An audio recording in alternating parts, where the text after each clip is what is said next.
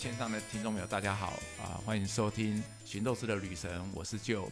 那我们今天邀请了一个非常特别的来宾啊，他是从传统里面来颠覆传统的人，然后他非常的有活力。那我们在礼拜一和 rehearsal 的时候，他跟他聊的时候，我觉得从他身上我学到非常多，很有趣的一种啊不同的啊境界跟画面，以及你曾经讲过声音跟空间可以串在一起嘛？那就是我们今天的嘉宾洪少环，少环欢迎您。嗨，宝林哥，大家好。哎，我是洪少环。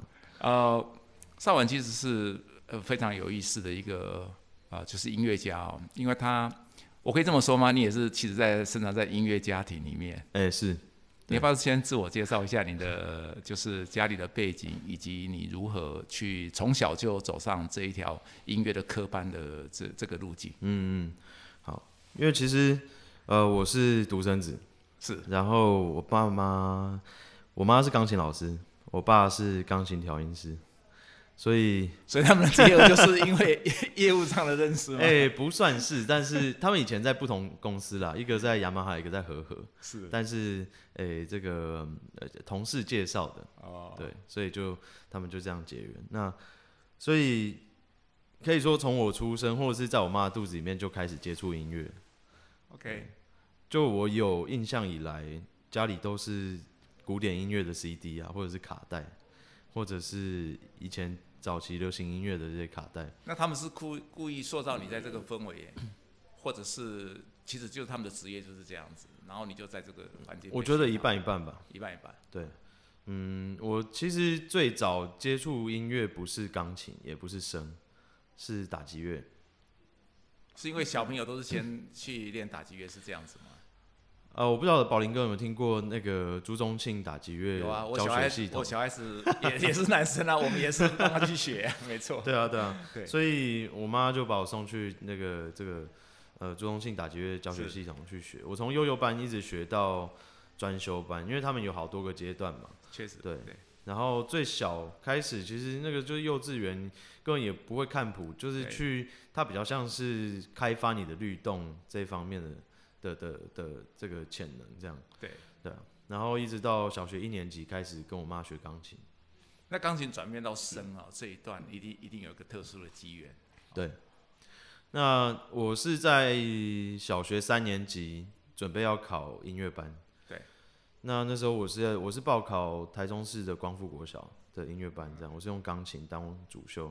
是。那因为小时候其实就小朋友很爱玩嘛，很很难就是说很自发性的练琴，所以我当然也不例外，就是我妈就会逼我练琴啊，怎么样怎么样。那在小学三年级我已经报考了，呃，甚至我妈已经陪我到这个呃代考的教室，然后我就突然跟我妈说我不想考。哇，所以你那时候就有叛逆期了，呃，就可能真的觉得我不想做这件事吧。对对。那我就跟我妈讲，她就她也很小声在我旁边说：“啊，你确定你你不要考吗？你 你你退出就没有机会了。”这样。对。我就说：“我确定，我要弃权。”这样。那所以我们就离开，就离开学校。然后在回家的路上啊，他们就说：“哎，那那个学校有国乐班也在招生，你要不要去看看？”这样。也是在光复嘛？对，是光复。但因为那时候国乐班还没有列入这个音乐班的体系里面，所以是不需要考试的。你只需要报名选乐器，然后从头开始念这样。那我就想说，啊，反正我也没有概念，我就那就去看看好了。就看看他们一开始帮我选那个中国笛，对，他们说，哎呀，这个比较好携带，比较轻便这样。我就说不要。我其实对任何国乐器完全没有概念的，我只是觉得听起来好像很无聊这样，对，就看起来就是很弱的样子，就一根，对，细细一根这样子，好像不，好像没没有很有趣啊，对，对，然后呃，他们就说，哎，那那个乐团在练习啊，你要不要去看看？然后好，我就去看。那因为大的乐团，它比如说啊，弦乐啊、弹拨乐都是坐在最低的。对，然后管乐打击是比较高的，在后面。对，那所以我就一眼看过去，就看到那个 就是很高，然后很一根一根的很帅的乐器，我就我其实也不知道那个声音是什么，我就跟我爸，我就这样指那个乐器，我说我要那个，我要那个，这样。哇塞！就我连那个乐器的名字叫什么都不知道，不知道。对。对他们也很错愕，但是就就选了。所以这个看到两件事情啊。第一件事情就是你是你很幸福啦，是对啊呢爸妈是音乐家的家庭环境。第二个就是你爸妈实在是很宠你啊，对，你太无法无天了啦，你连这都搞不清楚，就是看到那个是对小男生来讲，那个是一个很伟大的东西，看起来很很重要，然后又在很后悔，嗯，看起来就是我我只是觉得他很帅啊，很像机关枪。所以小朋友嘛，不懂不懂那些。太有意思了。我们我们来讲声哈，因为刚刚开始一开始的时候跟少文在聊的时候，其实少文现场也把乐器带来了。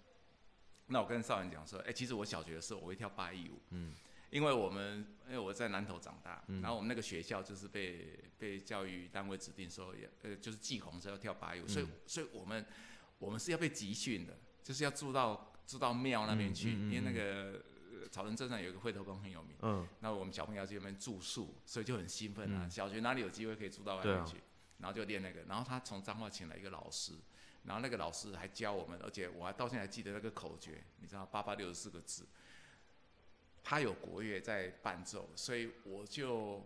你那个声拿出来的时候，我就想到我小时候这段例子，我就看到说，哎、那个声，可是那个声跟现在不太一样，因为那个是竹竹片的簧管，然后对声音也也没有像你的这么这么嘹亮。嗯，所以你选了呃这个声之后，从此就一路学吗？还是中间又有曾经想要逃跑的这个？我从三年级开始接触生之后，就没有想过要离开，哇！所以你决定他的时候，连他叫什么名字、什么事你都搞不清楚，搞不清楚啊然后啊。他现在就办你，哎、就是超过可以这么讲，十五年有了吧？有超过了快二十年，太特别了。我也觉得很特别，这个这个机缘。对我开始学，因为其实我们国进国乐班学钢琴是必修啦，必修的这个复修这样对。那嗯，诞生我基本上从四年级，我记得是四年级吧，是就是等于是学了第二年之后，就有一天我就跟我妈说，我以后要当演奏家。哦，你很有想法、欸。首先呢，你不考钢琴就算了，然后挑到一个搞不清楚状况的乐器，然后玩了一年就要当演奏家。对，所以为什么是演奏家，不是音乐家？因为就是从，就你知道小朋友学乐器，然后爸妈可能就会啊，譬如说家庭聚会或什么，就说，哎、那你要不要表演一下？是表演一下给那个这是什么长辈听啊？叔叔伯伯听啊什么的。虽然啦，虽然就是在那个当下，我是觉得不太想这样，对，但还有一些就是加上演出，就是参加乐团表演啊，呃，比赛的经验，对，就我慢慢发现我是喜欢站在舞台上，所以你喜欢演奏，对，也就是说，不是只有当一个，比如说乖乖的，特别是国乐的氛围哦。我们知道国乐的氛围跟西乐是很大不一样。确实，对，因为它很讲究传统，也很讲究传承，然后就是你可能就是要么就独奏，要么就是你在乐团里面扮演的一部分这样子，所以都是循规蹈矩的啦。嗯，你首先就挑了一个不太一样的乐器，然后第二年你就就跟你老妈立誓讲你要当演奏家，然后、啊可是这一路这样子，后来啊、到高中到大学，你大学是到台南医大嘛？对，这中间呃呃，比如说在升学的路径来讲，对你来讲这个乐器比较特别，所以有帮助吗？还是你是靠实力一路进去，就是高中大学的这个部分？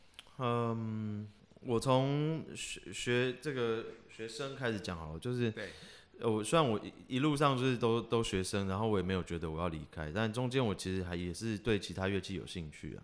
对比如说我我小六吧，小五小六我就说我想要学唢呐，我也是，这个是我想问的第二个问题。那我就对唢呐的声音很有很有兴趣啊，我就跟我妈讲，然后找了一个老师，他说那你不然你国中再开始学好了，就是他觉得小学好像有点早这样。对。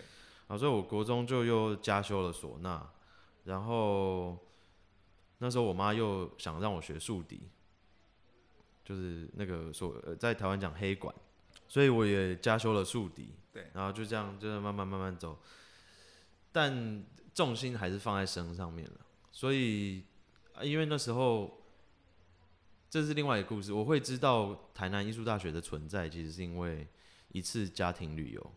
对，我们就是一家人出去，还有其他亲戚，然后到台南关田，那是关田乡，很偏僻哦。然后我们就看到，就是跑走走走，然后就看到，哎、有一个学校看起来好像很漂亮，我们就进去，然然后哦，原来这个叫台南艺术学院，那时候还是学院，不是大学。对那呃，他们那时候的民族音乐学研究所是有在招有在招生，是第一届这样。那因为我爸是钢琴调音师嘛，然后他们有一个有一个组叫做音乐科学组，对，就是他其实是呃有研究音乐就是乐器的声学跟乐器制作。然后因为我爸以前是学机械的，然后就觉得哎、好有趣哦，所以我妈那时候就鼓吹他去考这个研究所。所以其实是我爸先去念了民族音乐学研究所的音乐科学组，跑去台南，对，跑去台南，然后所以我们才知道这间学校的存在。后来我才知道说，哦，这个南艺大的国乐系其实很有名，然后实力很坚强。嗯，就是在那个时候，即便到现在也是，如果通常小朋友从国中就开始很明确的知道我要走演奏家这条路，基本上都会先优先选择南艺大。那所以我到了国中，我就我就觉得好，我要去念南艺大，而且另外一个想要去的点是学科没有那么重。哦，就是对音乐的部分，对对对，基本上你进去，因为我们是七年制啊，对，所以高中进去你就是一路就一直钻研你的乐你的乐器，就直升大学，你的主修对，然后其他的学科都是音乐学科，剩下的什么数学啊那种理化都没有了，都不是那么重要，就是完全没有不会上那些课不，会上那节课对，所以国中我就学测我也没考，然后我就直接考南医大高中部这个独招，我就进去了。太太蛮有意思的。所以，可是你有没有发现你很喜欢明亮的音乐？乐声比较明亮，比如说像是声，还有像唢呐，这个都是都是比较高亢，对高亢的明亮型的。这个这个是直觉去选择，还是仍然跟小三一样，看到乐器的外形，你你决定要选它？我觉得是直觉，直觉啊、嗯，对，你在创作上也会也会用直觉的方式吗？还是会比较比较去去布局，去去想它的结构？我现在在创作也是比较直觉型的，也就是说，比较依赖灵感。没错，没错，哇，这个这讲到这边哈，其实我们好像这样子有点啊、开放式的，没什么主题在跟跟邵文在聊。原因就是说，呃，因为我大概一年会有半年时间必须要到国外去、嗯去找找生豆、找才子啊、那就是。他 background 的 study 或干嘛，其实养成我的习惯，所以我都很期待每一次跟来宾的这个互动啊。然后呃，其实，在 YouTube 上面，黄国少环的这这个专辑非常多。其实听众朋友有兴趣也可以去看，有一些做的还蛮深入的。像你在全国广播那一个半小时，我就觉得蛮有意思的，对因为主持人跟你的互动，而且你在上面选一些你喜欢的爵士乐曲哦。这个我这个我觉得把这个机会已经制作了节目，大家就不要放弃。听众朋友可以上去听，但是我今天比较想要放在跟啊，邵文在聊的是聊他的创作领域的部分，以及他的这个就是所谓的因缘机会到底怎么形成的。原因就是说，我觉得我们的听众朋友其实蛮广泛的，不是只有咖啡的爱好者，也包括对就是我们生活上的各个领域的专家，包括音乐、视觉、制作，甚至电影。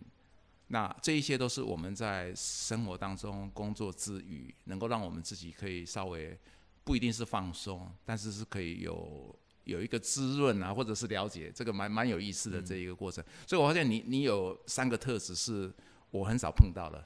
第一个特质就是你从小就立志坚定，而且你你选定了一样东西的时候，那个点很特别。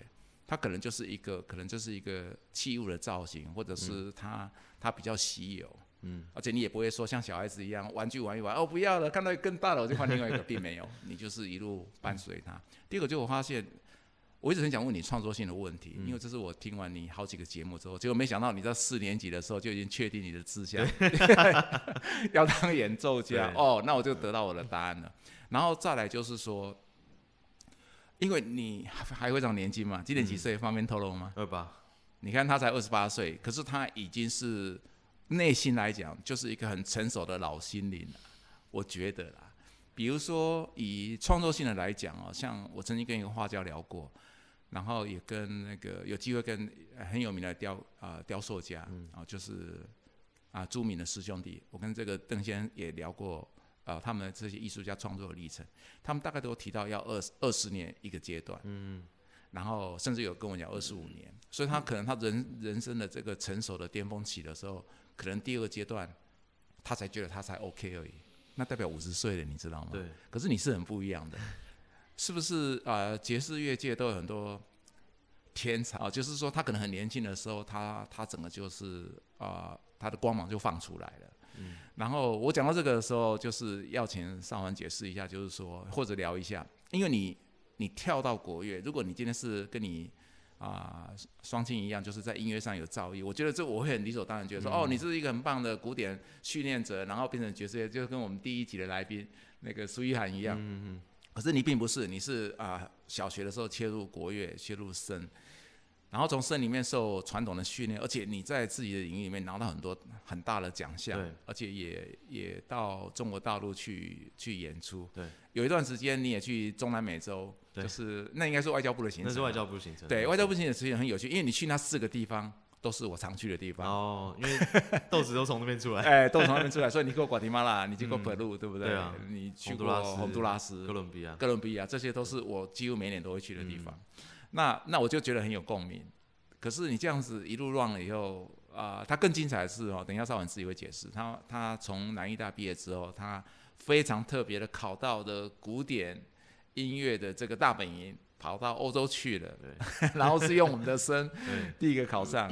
然后没想到他的师长也很鼓励他，就是啊、在创作领域来让有缘的这些这些听众或者这一些呃跟你有互动的这一些音乐爱好者，他可以受到这个乐器的这一个带来的这一个视觉跟听觉的这个很大的很大的一个激荡，而且还创作，而且还走的是爵士乐，所以呃，我我其实是聊的蛮多的哈。那你看你想要从哪一段来切入？嗯，所以有两个，我我提到你有三个特质是不从不容易看到的。一个就是说，你从传统非常保守、非常传统的乐器里面出发了，而且你受的科班训练，其实时间上来讲是足够。嗯。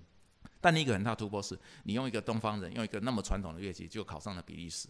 这一段很多人一定想了解，是你是背景的关系考进去，还是你是怎么说服这一些学院的这一些教授们去接受你的入学嘛？哈。嗯那第二个就是说，当你入学之后到现在，呃，你在做这个爵士的创作，他们不仅没有觉得你是一个有一点呃怪咖，他们也还蛮鼓励你的，对，对不对？我们先从这两点来让听众朋友可以有个共鸣，好不好？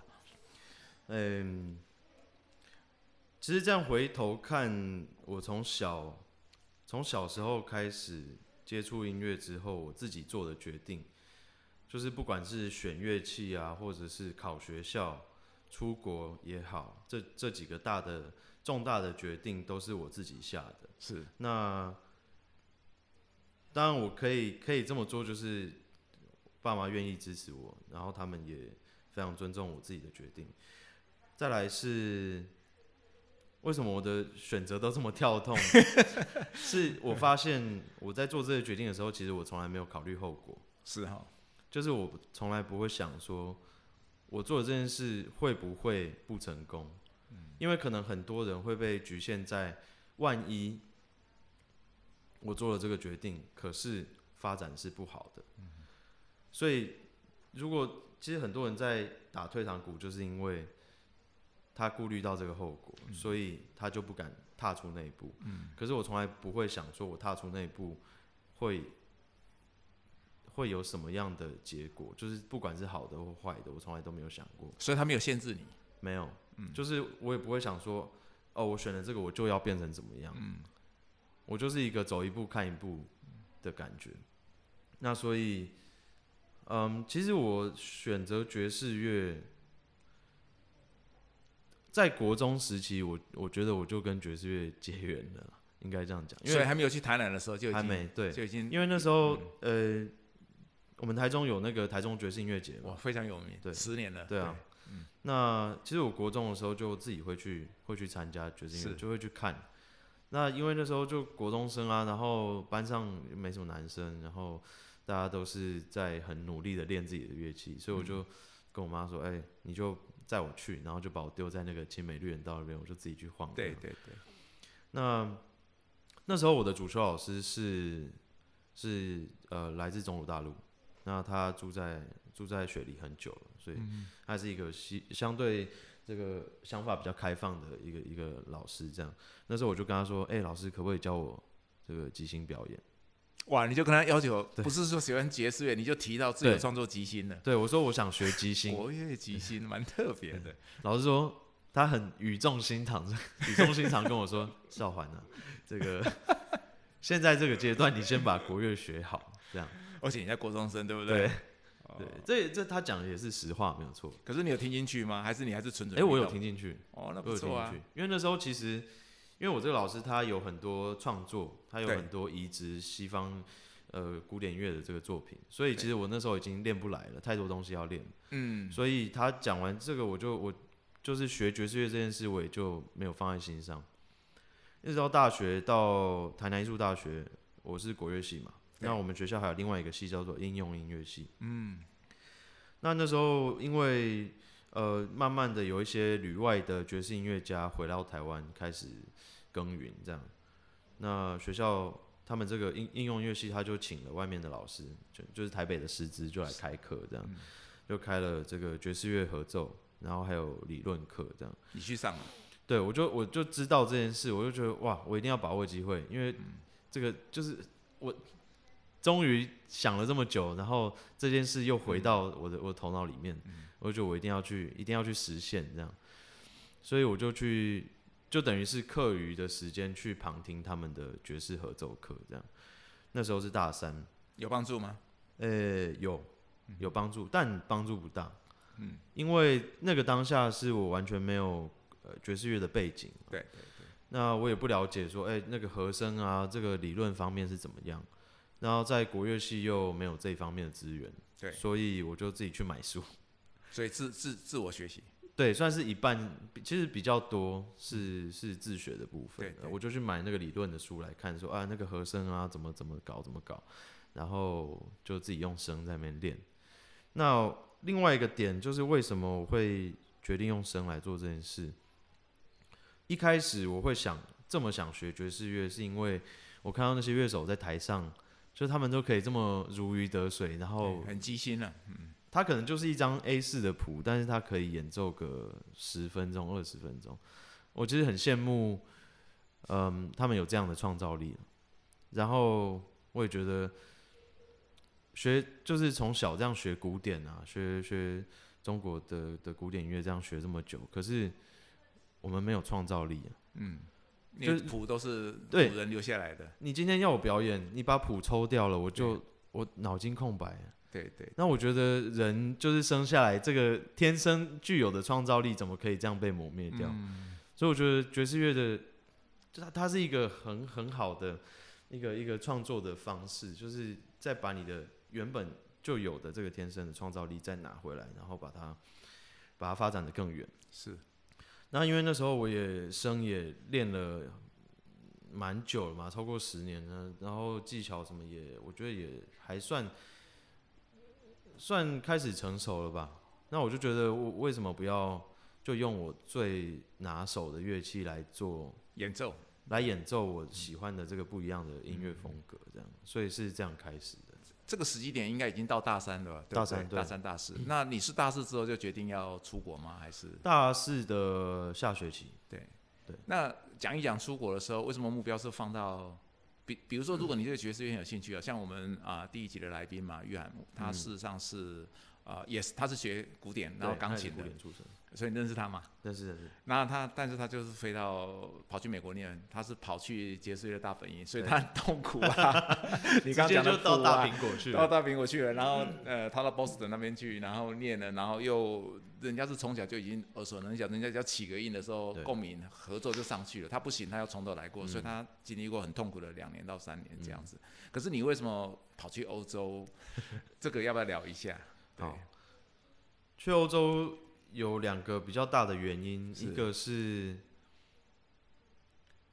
因为近，我们就说近十年来好了，其实有很多欧洲回来台湾发展的爵士音乐家。是。那因为我那时候开始接触爵士乐，就会看，就会慢慢听一些表演啊什么的，就会发现，哎、欧洲回来这这一批，就是你可以说实力很平均，对。然后好像每个都底子都蛮硬的这样。对，就打得很扎实。对这是一个。那另外一个是，当时我在选学校，因为我是当完兵才出去，是那我其实不想花这么多时间在在跟学校联系这件事，因为我想不见得每个学校都可以一口就答应说要让你用这个传统乐器来作为主修乐器，在他们学校念这样，所以我那时候就知道说，哦，就是欧洲回来的这群人发展的很好，对。所以我就是我其实也没有请他们说，哦，帮我跟学校讲怎么样，那但是你有去请请教他们的意见，对对对？对，当然，嗯，所以我就写信了。我其实是先报名了，先网网络报名了之后，才写信给系主任。对，啊，在介自我介绍，对，自我介绍，我说我是谁啊，然后，呃，我唯一的要求就是我要用我的乐器当做主修，然后我附上我演奏的影片，这样。那出乎我意料是系主任大概一个小时内就回就回信了，他应应该很好奇吧？应该是很好奇，对，对所以他也很很很直接果断就跟我说，好啊，你报名啊，你来就来考，嗯，对，所以我就就飞去了这样。那另外一个是，其实当初我妈也一直想，就是问我说，哎、你要不要去美国？因为毕竟大家都会觉得美国就是爵士乐的发源地啊，是，而且可能你可以花比较短的时间就拿到一个硕士学位。对对但那时候对我来说啦，因为我是我其实学历对我来说，我觉得不重要。对，我比较想要把这个东西拿在手上，就是扎实的拿在手嗯上，我觉得我是心里会踏实。所以你是看中了呃，因为欧洲的这些音乐学院哦，特别是像这么出名的学院来讲，其实他们对于就是比如说古典的基础或者学理这些要求是很扎实的，不管你的主修是什么。对所以所以你会觉得这一部分来讲，你可以从里面得到比较好的这个架构式的学习。因为在欧洲这几个学校，就我们就讲西欧好了，譬如说呃荷兰、呃德国或者是比利时、法国这些，对其实你如果要去念他们的爵士的研究所硕士班对的话，你必须要先有爵士乐的学士学位，对大学的学位，你才可以去念硕士班对。这个跟美国是比较一不一样。嗯美国你只要申请就可以去念嘛。嗯所以，但是那时候对我来说，我就是一个初学者，对我是一个从零开始的爵士的初学者。嗯如果看我国乐从国小到大学毕业这么长时间，才变成才可以变成现在这个样子，那爵士乐更不可能，我只花两年就就变成一个 master。对对对。所以我自己就会觉得过意不去。如果说我手上拿着一个硕士的文凭，可是我的演奏却不如意，那对我自己觉得不行，所以我宁可就是说多花三年的时间这再修是大学部大学部再修一个爵士的大学学位，嗯然后才是硕士，所以总共是五年这样。对，这个也是比较大的决定去欧洲学的。那你哪一年过去他的大学部了？